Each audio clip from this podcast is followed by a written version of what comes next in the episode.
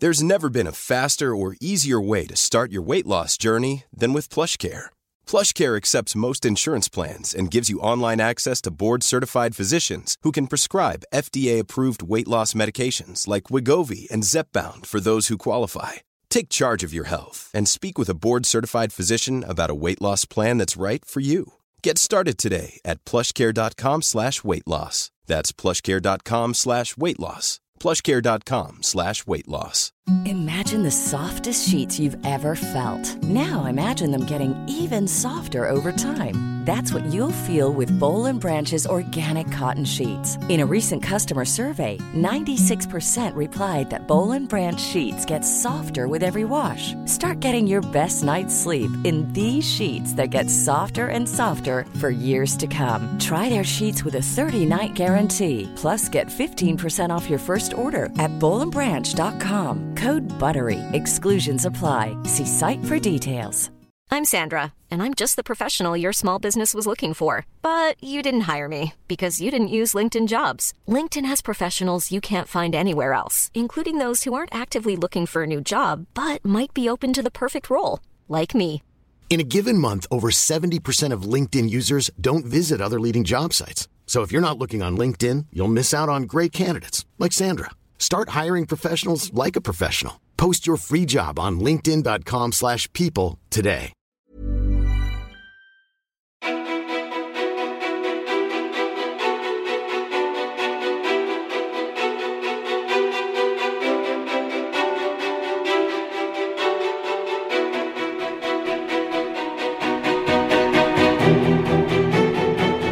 Flora Wiström gästade mig här i Ofiltrerat för tre och ett halvt år sedan. Då skulle hon debutera med sin roman Stanna. Och vårt samtal handlade mycket om hur det var att bli singel efter fem års relation och ilskan hon kände mot vår tids ideal.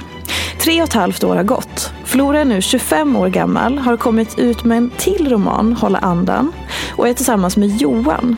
Hon tog det stora beslutet att dra ner på mängden blogginlägg till tre gånger i veckan och har hyllats som författare. Hon fortsätter inspirera sina följare och är nu nominerad i Adlibrispriset i kategorin ungdom. Samtidigt så berättar hon att hon saknar flow i skrivandet och har börjat fundera på om hon vill ha barn. Låt oss grotta ner oss i allt det här. Vem var Flora Wiström för tre och ett halvt år sedan? Och vem är egentligen Flora Wiström nu? Varmt välkommen till podcasten Ofiltrerat med mig Sofia Peterfia Ståhl. Hej! Gud vad flott att få ett sånt där intro. Jag önskar att alla människor någon gång i sitt liv skulle få ett sånt där intro. För att man känner sig så himla sedd. Åh, vad fint! Eh, och jag tänker att det är så himla, vi som, vi som är liksom eh, offentliga eller är på sociala medier. Då har man ändå fått höra något intro någon gång. Och jag bara önskar att fan alla kompisar där ute skriver ett intro till varandra. Eller hur, det är sant. Och att man ibland berättar så här, men du, varför gillar du mig egentligen? Alltså en liten egoboost. Eller, så här, Verkligen. eller då så här, berättar för någon varför man gör det och så kanske man får det tillbaka. Ja, exakt. Fint. Men okej, eh, när vi stod här utanför så bara, så bad jag dig hålla tyst och bara sluta prata. för att nu, nu får du inte säga mer, för det här vill jag ha med i vårt samtal här. Eh, och om vi bara börjar någonstans. Så här, jag tänker, det svåraste som finns, kanske, påstår jag, en av de svåraste grejerna när man jobbar med det vi gör, det är kanske att besluta sig för att stänga ner eller förändra eller ja, hela den biten. Och du bestämde dig för att blogga drastiskt mycket mindre. För hur länge sedan är det nu? Det här var i juni. Just det. För jag har ju bloggat sen, sen 2007. Ja. Ehm, Du var så- 12. Ja, precis. När jag började. Ehm, och började jobba med bloggen på riktigt 2013. Mm. Ehm, och började liksom jobba med den som ett, som ett jobb där jag tjänade pengar och så vidare. Och då 2013, då blev det liksom så att jag kavlade upp ärmarna och så här, det här ska jag eh, göra 9 till 5 sa jag, men det var ju mycket mer än så. Eh, för att jag, eh, jag blev så himla uppslukad av det. Att jag kunde liksom förvalta den platsen och få fler läsare. Det var liksom helt svindlande att det är så här, oj shit det kommer fler, det kommer fler. Um, och sen så kände jag bara under förra året att så här, det, är, det är skavigt nu alltså. Jag jag vet inte om jag kan vara den här personen som alltid har dokumenteringsögat på. Liksom, vem mår bra av det egentligen? Eh, säger jag till dig. Så. ja, nej, men det, det ifrågasätter jag hela tiden. Uh, nej, men precis, det gör man ju. Mm. Jag tror att alla som bloggar eller är offentliga personer i sociala medier um, ställer sig den frågan. Och jag tror att um, man måste göra det för att liksom dra gränser och så. Och de flesta har ju väldigt tydliga ramar också. Man kanske inte kommunicerar dem utåt men man vet själv så här, det här skriver jag om, det här skriver jag inte om och så. Uh, men för mig så, så behövde jag frigöra tid. Jag behövde frigöra mig själv på något vis. Mm. Um, och det det, då bestämde jag mig för, i, i juni för att nej, men nu går jag från sju inlägg i veckan eh, till tre inlägg i veckan. Och då hade jag bara något år innan skrivit tolv inlägg i veckan. Så jag hade liksom gjort redan en, en minskning. Mm. Um, och det är så jäkla läskigt att eh, dra ner på någonting som, som statistikmässigt eh, ekonomiskt går väldigt bra. Mm. Liksom varför gör jag det här? Kommer jag sumpa allt det som jag byggt upp de här åren? Kommer jag tappa alla mina följare nu? Kommer jag på grund av en svacka eh, sumpa något som jag kanske aldrig kommer kunna bygga upp igen? Det vill säga få tillbaka liksom samma sidvisningar eller vad det nu kan vara.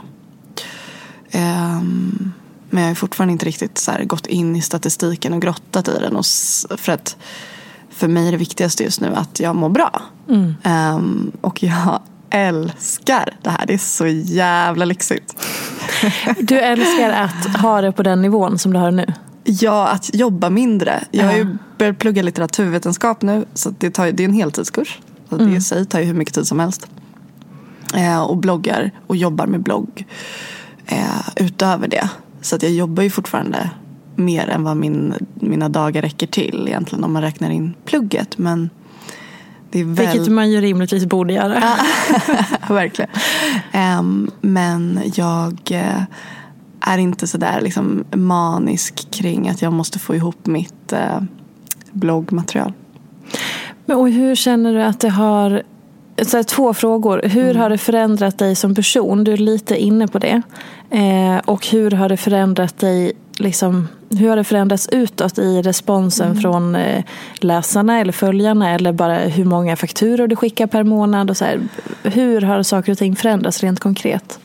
Alltså jag tror att det är svårt med förändringar för jag är ju fortfarande i förändring. Det har ju inte gått många månader och det här var min första termin på många år då jag gör någonting annat än att, att ägna mig fullt ut till liksom mina sociala medier och mitt skrivande för all mm. um, Men um, det har varit otroligt kul liksom, att börja plugga istället. Och att, att typ, det som jag upplevde jättestarkt när jag bestämde mig för att dra ner eh, på bloggandet. Det var att jag kände att en rörelse som kom från mig, det var liksom en utåtrörelse hela tiden. Någonting ska alstras från mig och komma ut på, på liksom bloggen eller i mina böcker eller mina, liksom min, mitt Instagramkonto.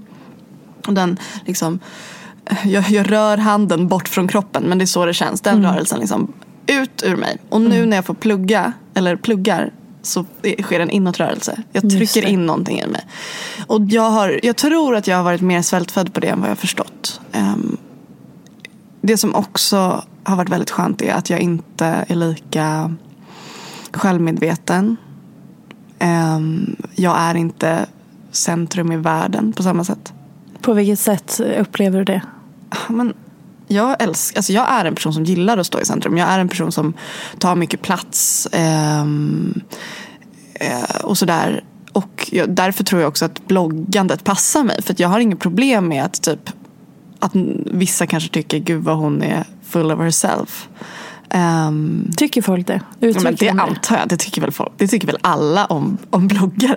det, jag, det, får man bara, det får man bara förstå. Att, så här, att folk sitter där och läser och bara ja, eh, berätta ännu mer om dig. Alltså så här, intresseklubben antecknar. Det finns ju en intresseklubb. Men Absolut. Man, tar på, man sätter sig på en ganska hög häst när man överhuvudtaget har en blogg. För att man säger jag vill att du ska läsa allt om mitt liv. um, men det har varit skönt att inte att inte tänka så mycket på det. Eller liksom mm. att, jag, är fortfarande, jag tycker fortfarande det är jätteroligt att skriva och dela med mig av mitt liv och så. Men um, att inte göra det varje dag får mig också att liksom vara lite mer ensam i mitt huvud. Eh, dela saker med mina kompisar som jag inte delar med mina följare. Tar verkligen inte med mig kameran lika mycket. Eh, på gott och ont. Um, och um, ja, men liksom känner mig friare i mitt sociala liv. Mer ledig. Vilket ju är rimligt. Men med det sagt, jag kanske kommer fortsätta eller liksom gå upp i bloggandet igen. Det är inte mm. så att jag liksom har åh, hittat mig själv i det här. Uh, men just nu behövde jag göra någonting annat. Har någon i din direkta närhet eller din umgängeskrets eh, liksom påtalat att de märker en skillnad? Väldigt många. På vilket sätt? Um, att jag verkar gladare. Att, um, att ja, men det är väl det, liksom, att folk säger det. Påpekar det, att jag är gladare. Um, var det som tyngd innan? Men det var liksom det var liksom inte så kul. Det kändes som att jag bara gick i någon slags rullande hjul där jag varje dag liksom i, i 12 år hade tryckt fram någonting. Mm. Och att då blir det inte så jäkla roligt att skriva de där inläggen efter ett tag. Ibland blir det jättekul. Så här, åh wow, jag har de här superfina bilderna. Eller mm. åh, nu har, jag, nu har jag tänkt på det här som jag verkligen vill skriva om. Men alla de där andra inläggen då som är så här. Det här åt jag till frukost och det här. Sen träffade jag den här personen och sen gjorde alltså jag älskar sådana blogginlägg. Jag älskar att läsa sådana bloggar. Men att trycka det ur sig varje dag, jag vet inte. Jag, det, var inte det var inte så jäkla kul. Ja, och jag tror att jag är en person som behöver känna ett visst, en, alltså en utmaning. Mm. Jag blir inte utmanad längre. Jag, kan min bransch. Uh, jag, kan, jag vet vad som funkar. Och då tror jag kanske att jag blev nästan lite självdestruktiv i det. Att jag sa, nu måste jag röra om i grytan. Det här kanske fuckar upp allt. Eller så är det inte det. Mm. Finns det någonting i dig som ångrar det här beslutet? Jag tror ju att jag redan förstår svaret, men ändå. Finns det någonting som ändå så här, fasen? Mm, jag kan ibland bli liksom stressad ekonomiskt. Jag har det väldigt bra ekonomiskt, ska sägas. Men jag, det känns som att jag eh, jag vet inte hur länge det kommer vara så. Alltså, har man en blogg som man uppdaterar mycket mer frekvent då kan man också räkna med mer liksom, samarbeten och sådär. Mm. Och det är ju någonting som jag har vant mig vid de senaste åren. Att så här, jag vet att jag kommer dra in pengar. Liksom. Uh, jag gör fortfarande det men jag märker nog ändå att det är mindre samarbeten som kommer in. Kan ha att göra med branschen också, jag vet inte. Um, så det kan ju göra mig lite skraj. För att jag är ju författare vid sidan av bloggandet och det tjänar jag ju inte pengar på. Liksom. Jag tjänar men, ja, inte mycket på det. Det där hör man ju ofta, så här, ja, men det är inte böcker som gör en rik. Och för någon som inte är insatt i det, så här, hur ser det ut? Om man inte har någon aning, så bara, jag vill skriva en bok. Eller ja, jag mm. hör att man inte tjänar pengar på det. Men hur, eh, hur funkar det? Och vad är det som gör att man inte tjänar pengar på det? Alltså, jag fick ändå ett bra förskott på, min, på mina böcker. Jag fick 90 000 eller 100 000 eller sånt där i förskott. På båda? Ja, för, för varje liksom. Mm. Um, och det är ett så väldigt högt förskott om man, är, om man är ny i branschen. Jag har vänner och kollegor som har fått 15 000 eller 20 000. Mm. Så, att, så att då, då förstår man att 90 eller 100 000 förskott jättebra. Och förskott innebär ju att det är ju det man får garanterat behålla sen när böckerna börjar säljas. Man Precis. behöver liksom inte lämna, även om du inte säljer för den summan så får du ändå behålla den summan. Det är det som är förskottet. Ah. Mm.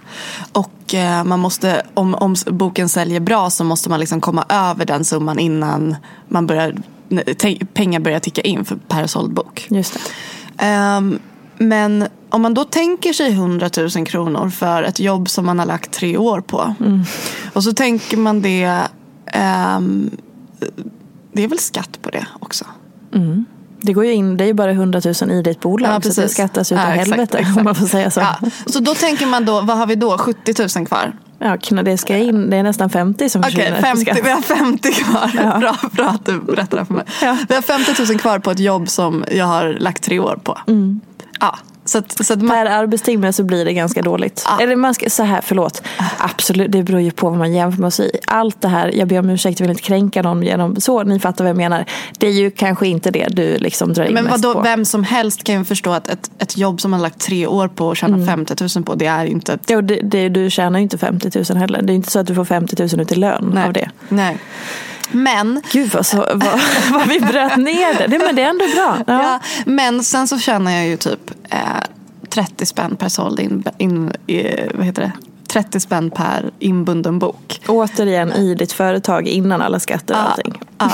Eh, Ja. Men och, och man, man, alltså jag säljer inte så här jättemycket böcker. Vilken, eh, vilken upplaga, eller hur många har du sålt ungefär? Eh, Stanna sålde i, i 7000 böcker. Mm. Eh, nej, förlåt, förlåt. 15 000 trycktes den i. Mm. Eh, och Hålla andan har ju inte tryckts i pocket än. Men har sålt än så länge 3-4 tusen eller något sånt där. Mm. Och sen så kommer det ju mer med pocket. Så det är ju inte, nu blir det väldigt så här på, på penganivå. Men jag tycker ändå att det är Det är viktigt att prata om. Ja men framförallt att så här, när jag sitter och pratar här och bara "Ah, vad ska hända med min ekonomi? Jag har det ju pissbra liksom. Jag har bättre än, än de flesta. Men eftersom jag då har gett upp den här, eh, inte gett upp, uh, det har jag faktiskt inte gjort. Men, Nej. Ehm, men eftersom jag liksom ehm, gått ner i arbetstid på det som gör att jag tjänar pengar egentligen. eh, gör ju att jag blir lite orolig för framtiden. För att jag kommer inte, jag kommer, om jag liksom väljer någon gång att sluta blogga så måste jag ju jag kan ju inte bara leva på mina böcker. Det är väldigt få författare som, som kan det. Men jag håller ju skrivkurser och jag vet inte, jag kanske pluggar någonting. Kanske blir lärare, jag vet inte. Ehm, jag vill liksom att mitt, eh, mitt jobb ska kännas meningsfullt för mig och för andra. Ehm, Hur eh, känner du för den delen av introt där jag sa Flora för tre och ett halvt år sedan och Flora nu? Jag minns inte heller.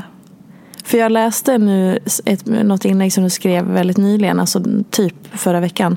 Där du skrev att du berättade, eh, jag ska nästan citera, för att jag har skärmdumpat det här. För jag tyckte det var så spännande. Så kan vi gå in på det här.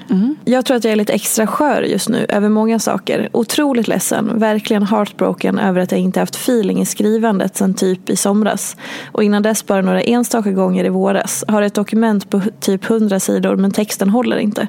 Kan inte förstå att jag skrivit två romaner. Skriver det inte som skryt, skriver det därför att det känns som att jag var någon annan då. Vem var hon som skrev och skrev och skrev och vart tog hon vägen?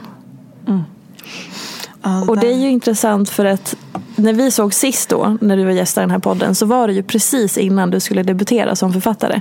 Och där var ju hon som skrev och skrev och skrev. Och nu säger du att du känner inte ens, eller så här, vem är hon, vart tog hon vägen? Jag, vet, alltså jag undrar verkligen var hon tog vägen. Men ehm, om jag liksom börjar i nuet ändå. Så vet jag att jag är liksom oförtjänt taskig mot mig själv när det kommer till skrivandet. För att det är som att jag tror att skrivandet, mitt skrivande ska bryta sig igenom allt. Alltså så här, om jag pluggar heltid och jobbar 30-40 procent på det eh, med, med bloggen och så. Så tror jag ändå att skrivandet ska liksom ta sig in där. För, att, för att det är ju en del av mig. Och jag, jag, alltså så här, det ska ju bara komma där som ett raseri. Liksom. Eh, men jag, jag har ju inte tid. Liksom. Nej. Eh, och ibland så blir jag, får jag ett infall och skriver. Men, men jag har en helt annan situation nu. För att jag har liksom gjort om, strukturerat om mi- min vardag och min tillvaro. Så att när jag säger att jag inte skriver. Eller att det inte går, liksom, det inte håller. Det är ju för att jag inte gör tid för det. Och det planerar jag att göra. För att jag har varit otroligt heartbroken den här hösten. Över faktumet att skrivandet känns så krystat. Um, I början av liksom, de, september, oktober det var, då var jag liksom inställd på att nej, men nu går jag i skolan, då, då får jag fokusera på det. Så jag behöver inte tänka på någonting annat. Behöver inte skriva. Och sen så när jag gick in i november, då bara fan, sh- det var ju länge sedan nu. Um, det är också oförtjänt för att jag skriver flera gånger i veckan på min blogg. Ehm, Men det är som att jag alltid särskiljer mitt skönlitterära skrivande med mitt bloggande. Det, det ska jag försöka jobba lite med för att jag tycker inte det är sunt. Alltså det är som att jag hela tiden hittar anledningar att piska på mig själv för det. Har du alltid gjort det? Ja, men, men jag tror att med åldern så kommer också tvivlet. Liksom, ju mer man lär sig desto mer inser man att man inte vet någonting. Um, ju mer jag skriver desto mer inser jag hur svårt det är att skriva. Ju mer jag läser desto mer inser jag hur svårt det är att, göra en, en liksom bra roman. Så att det blir ju svårare och svårare att skriva. Det var ju jäkligt härligt att vara 18 år och skriva Stanna. 18, 19, 20. För att jag var så här. Hej allihopa, jag har skrivit en bok. Eh, det är en roman. Eh, den handlar om det här. Alltså jag var liksom bara så otroligt eh, liksom blåögd på ett underbart sätt. Jag saknar, jag saknar henne så mycket. Ja. Alltså hon var ju säkert så odräglig också, inte så ödmjuk. Men Är inte det typiskt att tonårstiden? Att man har någon slags så här ungdomlig hybris som är så otroligt bra på många sätt. Alltså den är så ohämmad. men det, är så jä- alltså, det var så roligt att skriva för jag bara, men gud vad bra. Jag kan inte ens läsa min första bok nu. Alltså, jag har svårt att läsa den. Eh, eller liksom öppna en sida. Eh, för att jag får liksom skamsköljningar. Sen är jag stolt över den. Men, men den är ändå präglad av att jag var liksom 18, 19, 20. Ehm, mm. Men ehm, så det tänker jag verkligen präglade mig för tre och ett halvt år sedan. Men sen så var jag ju också i den här då eh, som singelfasen. Det hade varit roligt om jag hade lyssnat på det avsnittet innan jag kom hit. Men det har jag inte gjort. Det är okej. Ehm, men jag minns det som att jag, ja, men jag, jag, hade, jag hade jättemycket hybris den sommaren. Mm. Jag trodde att, alltså jag, jag var såhär, jag kan få vem som helst. Eh, jag, jag kan gå ut på en klubb, jag vet, vem jag, jag vet vem jag ska hångla med, jag kommer hångla med den killen. Alltså så var det. Ja. Ehm, jättekul. Befriande. Men det är kanske det, jag kanske har haft för mycket hybris i mitt liv så att nu är, liksom, nu är det så bara slagit tillbaka. Men, eller är det någon form av eh, så här, vuxenlivet som drabbar dig? För jag såg att du la ut efter din 25-årsfest att så här, jag hade 25-årsfest och det känns som att livet har pikat. Det är som någon så här, har någon slags ålders... Eller någon så här, ah, livet kom och tog mig. Vuxenlivet. Ja, Here I am. Ja, verkligen. Men jag, den känslan har jag haft otroligt mycket. Eh, den här känslan av att eh, livet har pikat redan. Eh, häromdagen så lyssnade jag på den här Håkan-låten Det bästa har inte än, hänt än som han liksom sjunger. Och så gick den kom på liksom i mina hörlurar. Jag pratade om det innan med dig. Men att jag har såna här noise cancelling hörlurar. Så det är liksom, jag blir helt upptagen av det som, som kommer in i hörlurarna. Helt plötsligt spelas den. Och jag bara går på gatan och bara, men fan det är sant, alltså Håkan har rätt. Eh, det bästa har inte hänt än. Eh, det var så skönt. Eh, men det vet jag inte. Men jag kan bli lite dystopisk i det. Å andra sidan så ligger massa saker framför mig. Att jag vet inte, skaffa barn i framtiden eller flytta till ett hus eller något. Jag vet inte. Alltså, jag, jag vet inte. Känner du dig liksom lite vilse? Ja, jag känner mig väldigt vilse i det att jag inte har typ eh, ett skrivprojekt som, som eh, jag är helt uppslukad av. Är det någon slags identitetsvilsenhet i det här? Mm, jättemycket. Sen känner jag mig väldigt trygg i att jag älskar att plugga och ska fortsätta göra det i vår. Ehm, känner mig liksom trygg i min relation och trygg i mina, verkligen i mina vänskapsrelationer och sådär också. Men, men, I dig själv då? Mm, I mig själv så är det just den där en, en, liksom en bit av mig som saknas när jag inte har ett, eh, ett skrivprojekt. Är det skrivandet eller själva prestationen? Det är skrivandet. Det är att vara i en annan värld. Alltså, När jag är i ett skrivprojekt så har jag tillgång till en annan värld som jag själv har skapat. Ibland är den inte alls behaglig. Ibland måste jag trycka mig in i den för att, jag, för att det är svårt liksom, att komma in i det flödet. Men när jag är där, alltså det, det är så jävla häftigt. Eh, och jag saknar det jätte- jättemycket. På vilket sätt är det? Kan du beskriva för någon som aldrig har varit i den världen? Ja, men det är lite som att så här, man håller i Tänk dig att man har sina Barbie-dockor och så håller man dem i benen så där som man gjorde när man var liten och sen så, så tittar de på varandra och så gör de så här dit, dit, dit. Och sen, alltså man liksom eh, eh, lutar den ena mot den andra när de pratar. Så här. Som man, att man har låtsaskompisar? Ja, Exakt, men som att de pratar med varandra och så hoppar de runt så här. Man håller, man håller dem fortfarande i benen och så, så dit, dit, dit, dit. Vad tycker du? Vi går hit. Nej, vi går hit. Mm. Typ man håller på så där. Ja. Men, men det här händer istället i sitt huvud. Eh, och man ser kanske sina karaktärer röra sig, prata. Eller man skriver fram det under tiden. Um, och sen så kan det vara att man skriver in någonting. Så ja, ah, men det var svårt när jag var liten. Och sen så helt plötsligt så börjar man tänka på hur den personen hade det när den var liten. Um, det här blir så vagt nu men, men det är liksom Jag brukar tänka på um, mitt huvud som att när jag skriver så ska jag försöka hålla associationsluckorna öppna. Mm. Jag vill inte veta i förhand vad liksom den här scenen som jag skriver fram ska handla om utan jag vill liksom upptäcka det under tiden jag skriver den. Men det betyder att jag börjar skriva och sen så får jag en, en tanke. Jag kanske ser framför mig ett, eh, ett solblekt lakan. Och så, det kanske får mig att tänka på um, mitt landställe på västkusten. Och det kanske får mig att tänka på de där svalorna som bor i taket.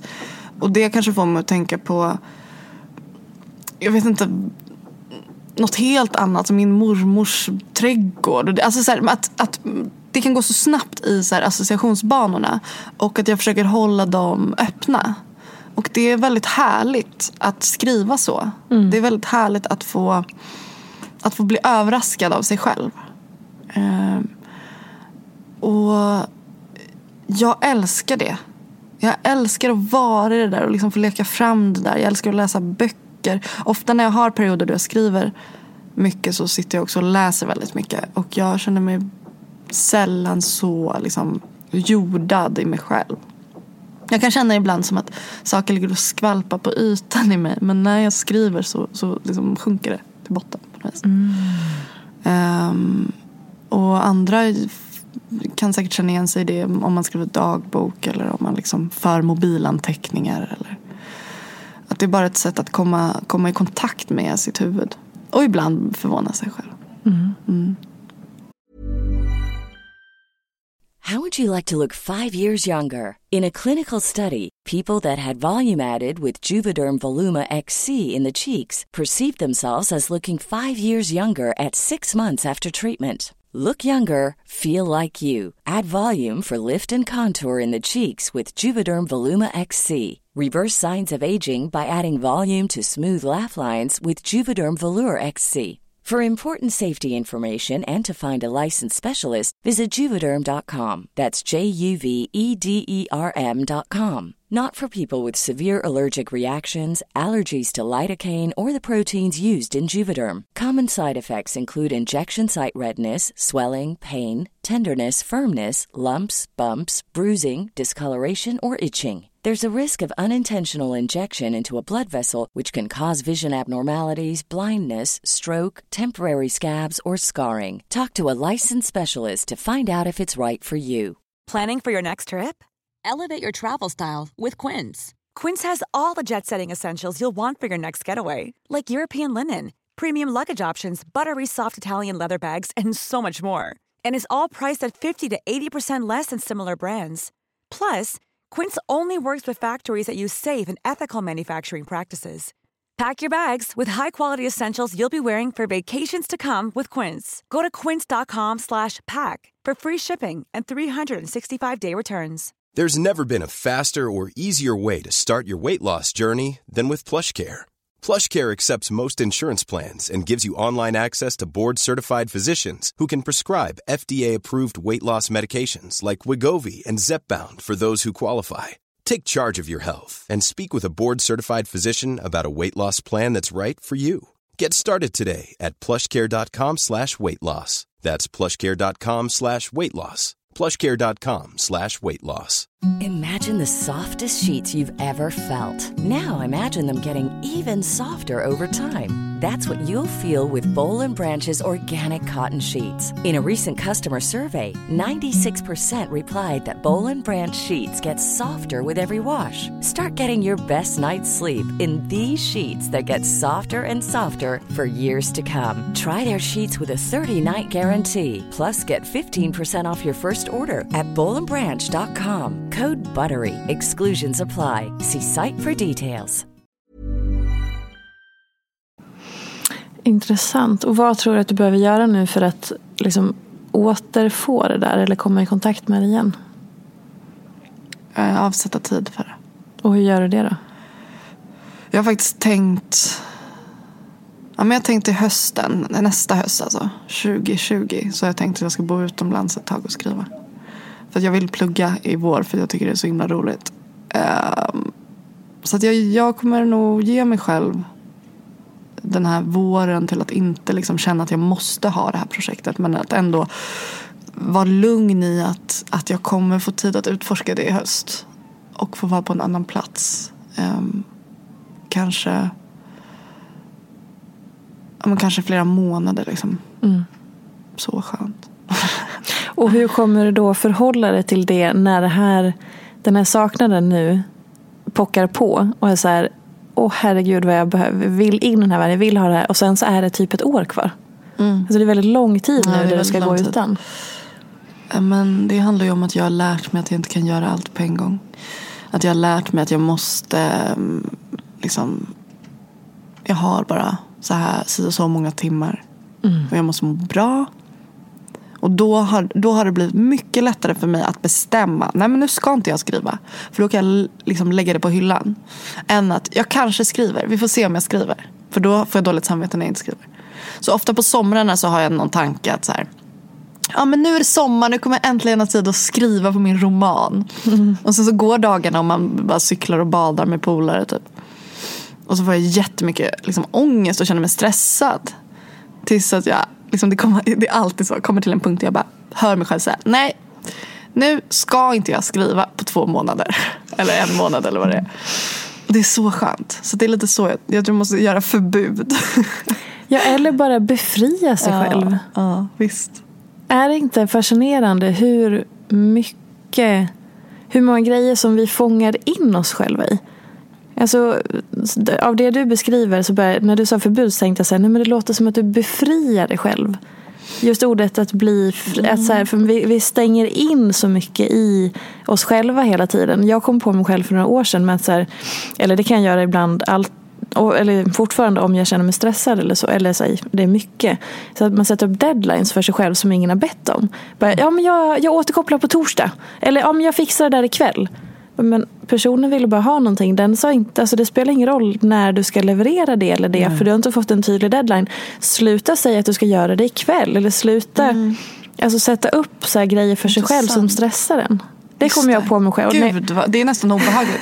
Också att man är så jävla så här, den effektiva människan. Liksom. Ja. Eh, Men jag vet inte riktigt om jag kan applicera liksom bef- att befria mig själv. Jo, absolut. Befria mig själv från krav och yttre Ja. krav och, och inre krav. Men efter, jag vet ju också att jag känner mig fri i skrivandet. Jo, Så att- men det att skjuta förstår jag. Men just kan själva också vara- ångesten. Ja, eller själva... ja. Eller men jag med- tror liksom inte det, det, det går liksom, jag kommer inte bli av med det. Jag tror inte det. Den finns alltid där. Nej, men liksom eh, för sorgen över att jag inte är i det.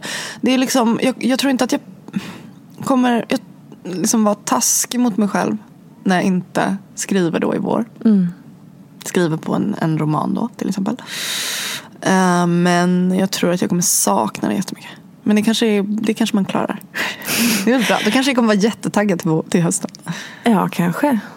Men känner du att det så här, allt det här du beskriver, är det någonting som så här, vad ska jag säga, tillhör dig och ditt liv och att du vill ha det så? Eller känner du att det finns något så här destruktivt som är så här, ja det kanske inte är så sunt det här, att du så här plågar dig själv med det? Eller, att det, eller är det bara så här, det är en del, så här är det?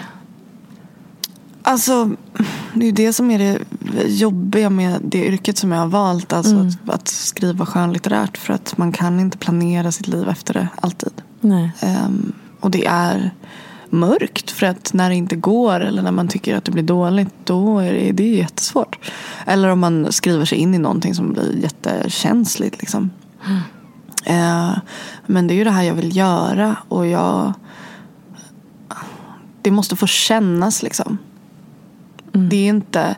På så vis är det en stor skillnad mot mitt bloggande. För det kan kännas jättemycket liksom. Men, men där finns det ju en, en plan och liksom en, ehm, en mycket tydligare strategi. Liksom. Ehm, för att tjäna pengar och för att ja, men jag vet hur en, en arbetsvecka med, med bloggen ser ut. Men jag vet inte hur en arbetsvecka med, med det skönlitterära ser ut. Ehm, och det är ju pissigt att, man har, att, att det var det som, som blev min passion. Men det är också underbart. Ja. Um, mm. Är vi rädda för att känna saker? Är vi liksom rädda för att saker och ting är obekväma eller, eller skaver lite eller är jobbiga? Mm, det är vi nog, men jag tror också att vi är överanalytiska. Mm. På vilket sätt? Men jag kan känna att varför ska jag hela tiden ifrågasätta, eller varför ska jag hela tiden så här men det har ju att göra med att vi lever i en väldigt individualistisk värld där man hela tiden ska liksom bli den bästa människan i sitt liv och man, ska, man är sin egen lyckas smed och man um, ja, men ska liksom hela tiden man, ens liv är ens projekt. Mm. Och hur kan jag då, hur kan jag se på nästa termin, hur kan jag liksom må bättre, hur kan jag effektivisera, hur kan, alltså allt, det är ju jättebra att man liksom tittar på sitt, på sitt liv och, och funderar på hur man mår bättre. Men jag kan ibland önska också att man bara liksom inte skulle tänka så mycket och få leva på och se vad som händer. Mm. Uh, men jag är jätte liksom inne på det där och skriva mål för mig själv. Och, um, men men jag, kan, jag kan känna att ja, det är möjligt att vi är rädda för att känna men vi är också rädda för att låta saker bara hända. Gud vad intressant. Det är absolut.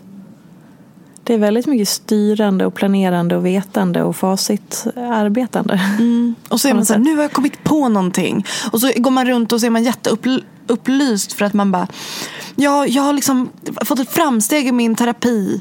Eller nu har jag bestämt mig för att till våren ska jag göra det här. Och så, så är man liksom upplyft av det ett tag. Och sen kommer något annat som är pissjobbigt. Mm. Och så försöker man liksom hela tiden, eh, eller jag upplever det, att man hela tiden ska syna sitt liv och, och liksom förändra.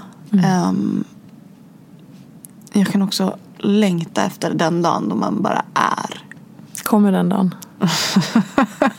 Inte om man heter Fia eller Flora kanske. um, jag, tror att, jag tror att jag kanske du um, är så, så, pass drivna personer att, att det är svårt att bara låta saker hända.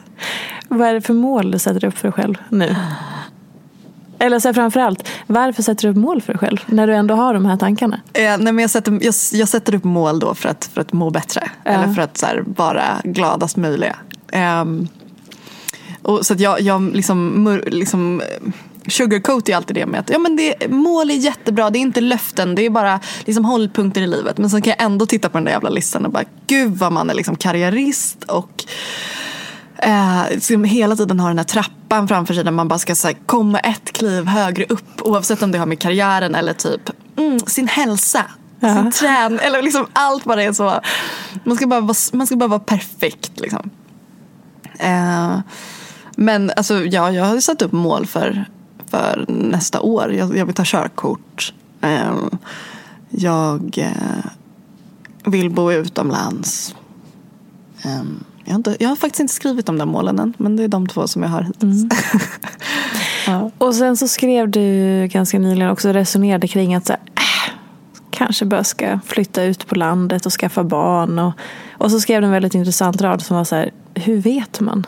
Ja. Hur fan vet, det man? vet man? Det vet man kanske aldrig. Nej. Men det är också så, alltså jag, jag leker lite med den, det greppet eh, att här, man kanske bara borde flytta ut på landet och skaffa barn. För att alla människor har någon gång, alla storstadsmänniskor har någon gång sagt det. Liksom. Mm. Så det är ju ingenting som är så här, som jag tänker att jag ska så här, spräcka några nya tankegångar genom. Men i dig själv, ja. så här, vad finns det för... Så här, det finns ju någon grund för det att du kanske håller på med det just nu? Ja. Att, så någonting i det där finns i dig? Ja, men jag är ju helt um, omgärdad av bebisar nu till exempel. Mm. Um, det har ju en viss effekt. Ja, verkligen. Så här, syskon och kompisar med bebisar. Uh, och jag är bebistokig. Har alltid varit för att jag har varit väldigt mycket barnvakt och har otroligt 20 kusiner. Mm. Uh, så att jag har liksom alltid varit omgiven av, av bebisar och småbarn. Till skillnad från min kille som för första gången höll i en bebis för två veckor sedan. Mm. Där, så där är ju vi jätteolika. Um, Men, så det, men jag tror att man liksom blir lite, man får lite tunnelseende av att vara omgiven av småbarn. Ja, men sen så är det så här, mina föräldrar bor utanför stan, har höns, eh, typ sitter i sin trädgård. Alltså jag blev bara så här, mm, mm. Och så ville jag återskapa min barndom. Då bodde jag ute på landet och hade asmycket djur. Eh, Men du gillar inte djur? jag gillar dem, jag är, inte så, jag är, jag mer intresserad av barn. Om du Ja. sätter en hundvalp och en bebis bredvid varandra så kommer jag gå till bebisen. Ja, lätt. Det betyder inte att jag inte gillar hunden men jag föredrar barn. Det är, ju- det är två personlighetstyper. Ja, definitivt. Ehm, men, eh, nej, men jag är så här helt till exempel fixerad nu vid eh, Kalle och Britta. Ehm, för de har så skaffat en liten bondgård. Alltså Kalle Zackari Wahlström och Britta Zackari Wahlström.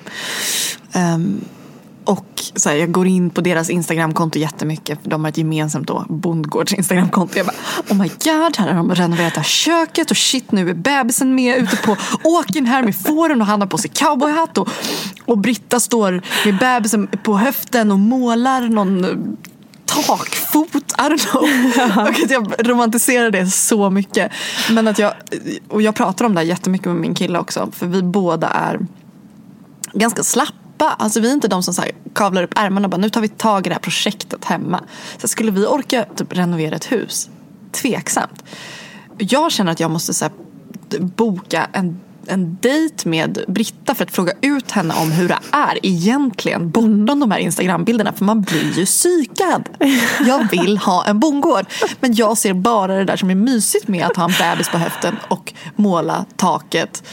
Det är, det är antagligen pissjobbigt. Absolut. Jag, jag kan inte skriva någonting och, eller säga någonting om eh, att ha bebis på höften och måla takgrejer. Men definitivt att ha bebis på höften och typ ha ett liv. Och att ha ett företag eller jobba samtidigt. Ja, hur är det då? Är det vidrigt? Alltså, nej men alltså. Bra, keep it coming! Ja, nej men så här. Eh, min spontana känsla är, ja det var tydligen att det var vidrigt. Eh, låt mig eh, nyansera det lite. nej men så här. Det är, jag, jag upplever att det, det är på många sätt fantastiskt. För att man har möj- många möjligheter och liksom jättebra. Eh, jag fick alltså barn för två år sedan och ehm, eh, hade en anställd och mitt företag såklart mitt jobb. Så att jag stäng, fortsatte ju jobba ganska mycket trots att jag hade precis fått barn. Eh, det är jättestora möjligheter och jättebra för mig som jag tror inte hade mått så bra av att bara gå hemma 100%. Så det finns många fördelar med det, självklart. Men det är också inte alls, det är så lätt att det blir glorifierat. Att man inte pratar om hur jävla krävande, jobbigt. Men tycker du inte att man pratar om det? Nej, jag tycker att man bara ser så glada bebisar på events. Som, eh, Det är så lätt att, och alla liksom, responsen jag har fått när jag får med henne är så här, Gud det är så fantastiskt att du kan ha med henne och göra båda två, att du inte behöver välja. Bara, Ja, det är fantastiskt och det är pissjobbigt. Man är så fruktansvärt splittrad. Man är så eh, stressad och svettig och ska liksom vara den här närvarande mamman samtidigt som man ska vara närvarande i sitt jobb och inte stänga ner. Alltså det, Men alltså, det är bara, både och. jag fråga, har du, har du vänner med barn? En del. Inte jättemånga. Är de vännerna också, jobbar de i samma bransch? Eh, bara en. Ja, för jag tänker det. Jag är väldigt Eller omgiven bekanta, av liksom. vänner som har helt andra jobb. Och jag tycker ofta att det är ganska bra för att då får man också, då nyanseras bilderna väldigt Mm. mycket. Liksom. Jag, jag är nästan inte polare med någon annan som bloggar eller så. Nej. Jag har ett par kompisar. Samma här. Jag, jag tror att det är liksom en, en förutsättning för att man ska typ inte bli knäpp. Ehm, men för jag, jag tycker också att Ja, jag förstår grejen med att bebisar på event, den, den grejen. Men det, det är inte så jag tänker på att vara småbarnsförälder. Nej men såklart, men just om du så här, om man fortsätter med det jobbet som är, alltså så här, sitta och amma i möten, att ha en eller två, ibland tre saker bokade för att det bara kört ihop sig och det är alla behöver ha det just exakt den dagen. Så att, oh, men okej, kliver över, nu talar jag bara om min egen erfarenhet. Så här, försöker ändå få ihop det. Eh, skynda sig jättemycket mellan bebisen har vissa behov som inte synk. Alltså vet, Det bara är så här jag, jag tycker att det är jättebra och jag är på många sätt tacksam över att jag kunde göra den biten. Eh, samtidigt som jag tror att det är viktigt att prata om att så här, det är bra och det är krävande. Alltså jag, vill inte, jag vill inte ta bort det som är bra med det, men lägga till. Och mm. det tar kraft. Man kanske inte kan göra så mycket annat då i privatlivet eller socialisera. Man kanske inte orkar göra en massa grejer liksom efter jobbet för att man har jobb och bebis. Man kanske blir jättetrött. Um, så att bara lägga till och det här också. Mm. För det kan jag uppleva att det, ja, just nu är som fokus på att så här, det är fantastiskt att det går att göra både karriär ja, och ha väldigt, barn. Det är ju en babyboom och ja. eh, det är väldigt mycket influencers som har skaffat barn. Så mm. man blir också, jag, jag, är också, jag satt med min telefon på en föreläsning i skolan, eller liksom innan någon föreläsning i skolan och skulle visa något för någon klasskompis på min telefon mm. på Instagram. Och sen så säger då att kanske typ Ida Varg och hennes bebis var uppe på en bild. Och så, du vet när man ska backa tillbaka till flödet. Mm. Och, då, och då i de backningsstegen så inser man liksom att man har varit inne på väldigt många konton. Att man är liksom djupt nere i någonting. Mm. Eh, då var det så här, Ida Varg med bebis, Kinsa med bebis. Eh, Victoria Törnegård med bebis. Victoria Törnegårds syster som jag inte vet vad hon heter med Alexandra. bebis. eh, du vet så. Eh, Janni Deler med bebis. Mm eh, Margot Ditz. Och sen så bara, ja just, ja just det, här har alltså gått från, för att alla influencers håller också alltid på att kommentera varandras bilder så det, är jätte, det går väldigt, det är väldigt få klick tills man är inne på nästa influencer med bebiskonto. Ja. Men det var bara det att jag har börjat få riktad reklam nu. Alltså bebisreklam, filtar och nappar och sånt. Mm. Eh, för att jag är inne på så mycket bebisgrejer. Mm. Jag vill inte ens ha barn nu. Jag har satt in en femårig spiral. Liksom. Mm. Den kan jag ta ut såklart när jag vill ha barn. Men jag tycker bara att det är... Um, I morse när jag gick från tvättstugan upp till lägenheten, klockan var halv åtta på morgonen. Så hörde jag massa skrik från grannlägenheten från barnen. Och då, då tänkte jag så här, gud vad bra att jag hör det här. Mm. Gud vad bra att jag hör hur jobbig morgon de har och att barnen inte vill klä på sig. För just nu är jag inne i en bubbla där, där det bara är bebisar på event. Typ. Eller bebisar med gullig, ja. gullig matchande outfit. Eh, små Dr. Martens och typ en mössa med, något, med öron på. Det är liksom allt jag ser. Det, det, det är det jag menar med att så här, allt är fantastiskt, allt är gulliga och allt är kärleksfulla. För det är ju där. Och vi behöver också bara balansera ja, lite med ja. det andra så att det blir lite verklighet också. Mm. Eh, men eh, mysigt. ja. Eller? Min, ja, absolut. Min mamma är på mig. Och eh, när jag ringde henne efter att jag hade satt in min hormonspiral var liksom ganska i chock efter det. För det är en ganska jobbig procedur. Kan du berätta om det? Om man aldrig... Hur är det? Alla mina polare har typ spiral. Det är en sån grej som vi... Hormonspiral, ja. just, inte koppar? Nej. Eh, den utsöndrar um, hormon eh, lokalt. Liksom. Mm. Um, vilket förändrar någonting i livmoder tappen eller livmodern på något vis. Att, att inte sperman kan komma in här och mm. göra sin grej. Um, och um, den sitter där och den kan sitta i tre år eller fem år och den är pytteliten. Men det är en mm. plastgrej. Eh, och man sätter in den helt enkelt hos barnmorskan. Eh, den ser ut som ett litet T. Mm, ja, men jag har sett. Uh. Men vadå, det är bara lokalt? Så att du, hur, har du inga biverkningar som av typ p-piller? Jag hade inte det av min förra men nu har jag bytt. Eh, så vi får se. Varför bytte du? Om man får fråga. För att man måste byta. Ah, för det har gått en viss tid? Ja, tre år hade gått. Och då så sa de så här, ja, men ska du inte bara ha den här nya som vi har tagit fram för att den är säkrare. Den är för förut var den femåriga större också. Mm -hmm. Men nu är den lika liten som den treåriga. Så då så sa de, oh, ska du inte ha den här, den är säkrare och den är femårig. Så att om någonting skulle hända så kan du ta ut den om du inte vill ha kvar den. Men då slipper du göra den här, det här lilla ingreppet. Mm. Liksom, för någon fem år. Um, men jag tycker att det funkat väldigt bra. Men det är en ganska obehaglig grej. Liksom, att, uh, det har man... joxar i ens livmoder. Men du har ju fött barn.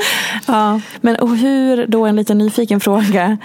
Vad är det som, som gör att alla ni i kompiskretsen har valt samma preventivmedel som är en hormonspiral? Det är väldigt intressant. Mm. Ja, men dels är det säkert en samhäll, samhällelig trend, liksom, mm. eh, skulle jag tro. Det som jag tycker är bra med hormonspiral eh, jag har också gått på p-piller. Det är att man inte behöver vara rädd för att glömma. För den sitter där. Eh, och den är jättesäker. Ehm, jag har aldrig varit ett stort fan av kondom. Så då behöver jag ha någonting för att eh, inte bli prego. Jag har aldrig varit prego. Jag är väldigt stolt över det här. Jag är väldigt noggrann med att skydda mig. Mycket bra. Även när jag är singel ska sägas så hade jag ju då min spiral men också alltid, alltid kondom. Ehm, PGA, könssjukdomar, men det förstår ni. Ehm, men eh, jag, så jag tror att det är en sån trend och sen så blir det väl att man liksom uppmuntrar varandra. Att det är så här, ja det är ganska jobbigt att sätta in. Det, ja, men det är värt det för sen behöver man inte tänka på det på tre eller fem år. Det är ju fantastiskt skönt. Ehm, det utsöndrar också mindre hormon än om man äter p-piller. Men, men eh, liksom inga fakta, kolla det om ni är oroliga för att jag vet liksom inte exakt. eh, ja. Men så jag tycker det funkar bra. Spännande. Men jag har, jag har gått på p-dator, eller gått på, jag har haft, använt p-dator. Vad är Eh, det? Det är som natural cycles. typ. Ah, okej. Fast jag använde en som heter Pearly. Just som det. var en termometer som man stoppar i munnen. Så det höll jag på med. Jag gick på p-piller. Ehm, så jag har testat lite olika. En sista fråga, för jag Mm. inser att vi behöver börja avrunda. Eh, vad är inte som det ser ut? Vad är det första du tänker på när jag säger så? Ja. Jag och min kille har bråkat jättemycket på sistone. Det skriver jag inte så mycket om. I respekt mot honom. Men det är, alltså jag har varit så jä- Alltså apropå den här sp- spiralen också. Fan vad sur jag har varit den senaste veckan. Helt hormoniell rubbning. Så du känner ändå av den? Eh, ja, för den är nyinsatt liksom. Ja. Jag har haft mensvärk och eh, varit så jävla arg. Alltså. Jag har varit så arg. Jag har stått och gråtit och, och frustat och diskat och tyckt så jävla synd om mig själv. För att jag behöver diska. Alltså jag har varit så, alltså jag varit så, alltså, alltså, så arg som, som, som jag minns från när jag var tonåring. Var Jag på mina ser det på föräldrar. dina ögon nu. Ah, Åh, åh, vad jobbigt det har varit. Och sen så igår så slog det mig att ja, men just det fan. Det är inte konstigt att jag har, är arg just nu för att för att jag känner ju att jag har mensvärk efter den här insättningen. Liksom. Så att den är ju, håller ju på att liksom anpassa sig efter min kropp eller vad det nu är. Ehm, men alltså jag tycker ändå att jag är ganska transparent med när jag har det pissigt också. I mina sociala kanaler och sånt. Så att jag, det är liksom, jag, jag känner inte att jag att jag lur, liksom, jag undanhåller det jättemycket. Men just det här när man har det kämpigt i sin relation. Det är inte så kul att skriva om för att Ehm, för att det är, ju, det är en annan person inblandad. Med det sagt så har inte jag och min kille kämpigt i vår relation. Mer än att vi har gått om varandra väldigt mycket på sistone. Så att vi har varit sura och arga. Eller jag har varit sur och arg. Vaden. Ja, exakt. exakt. Nu måste vi tyvärr avrunda det här. Mm. Men tack snälla Flora för att du ville inte bara gästa en gång utan två gånger Ja, och komma fint. tillbaka. Fint att du vill komma tillbaka. Och eh, du har då tre böcker. För du har ju också den här som du har skrivit med dina kompisar eller kollegor. Som ligger på din hemsida om böcker. Den med en massa namn på. Jaha, ja just det. Ja, Den har du jag, glömt. jag, nej, men jag är med i en antologi. Men Ja, inte, exakt. Ja, precis. Men så att i alla fall dina två romaner och sen kan man hitta din antologi också. Mm. Ja. Eller eran. Och följa överallt. Flora Vis på Instagram. Med W. Exakt. Eh, precis, där hänger jag och min blogg eh, finns på florasblogg.se. Underbart. Mm. Så ses vi om tre år igen då. Ja, det gör vi. Puss och kram, hörs nästa vecka. Hej då! Följ mig gärna i sociala medier. Jag heter Peterfia på Instagram och bloggar på peterfia.se. Vill du komma i kontakt med mig så gör du det på info.peterfia.se. Jag vill rikta ett stort tack till Acast för studio och stöttning och ett stort, stort tack till geniet Elin Sjödén som klipper den här podcasten.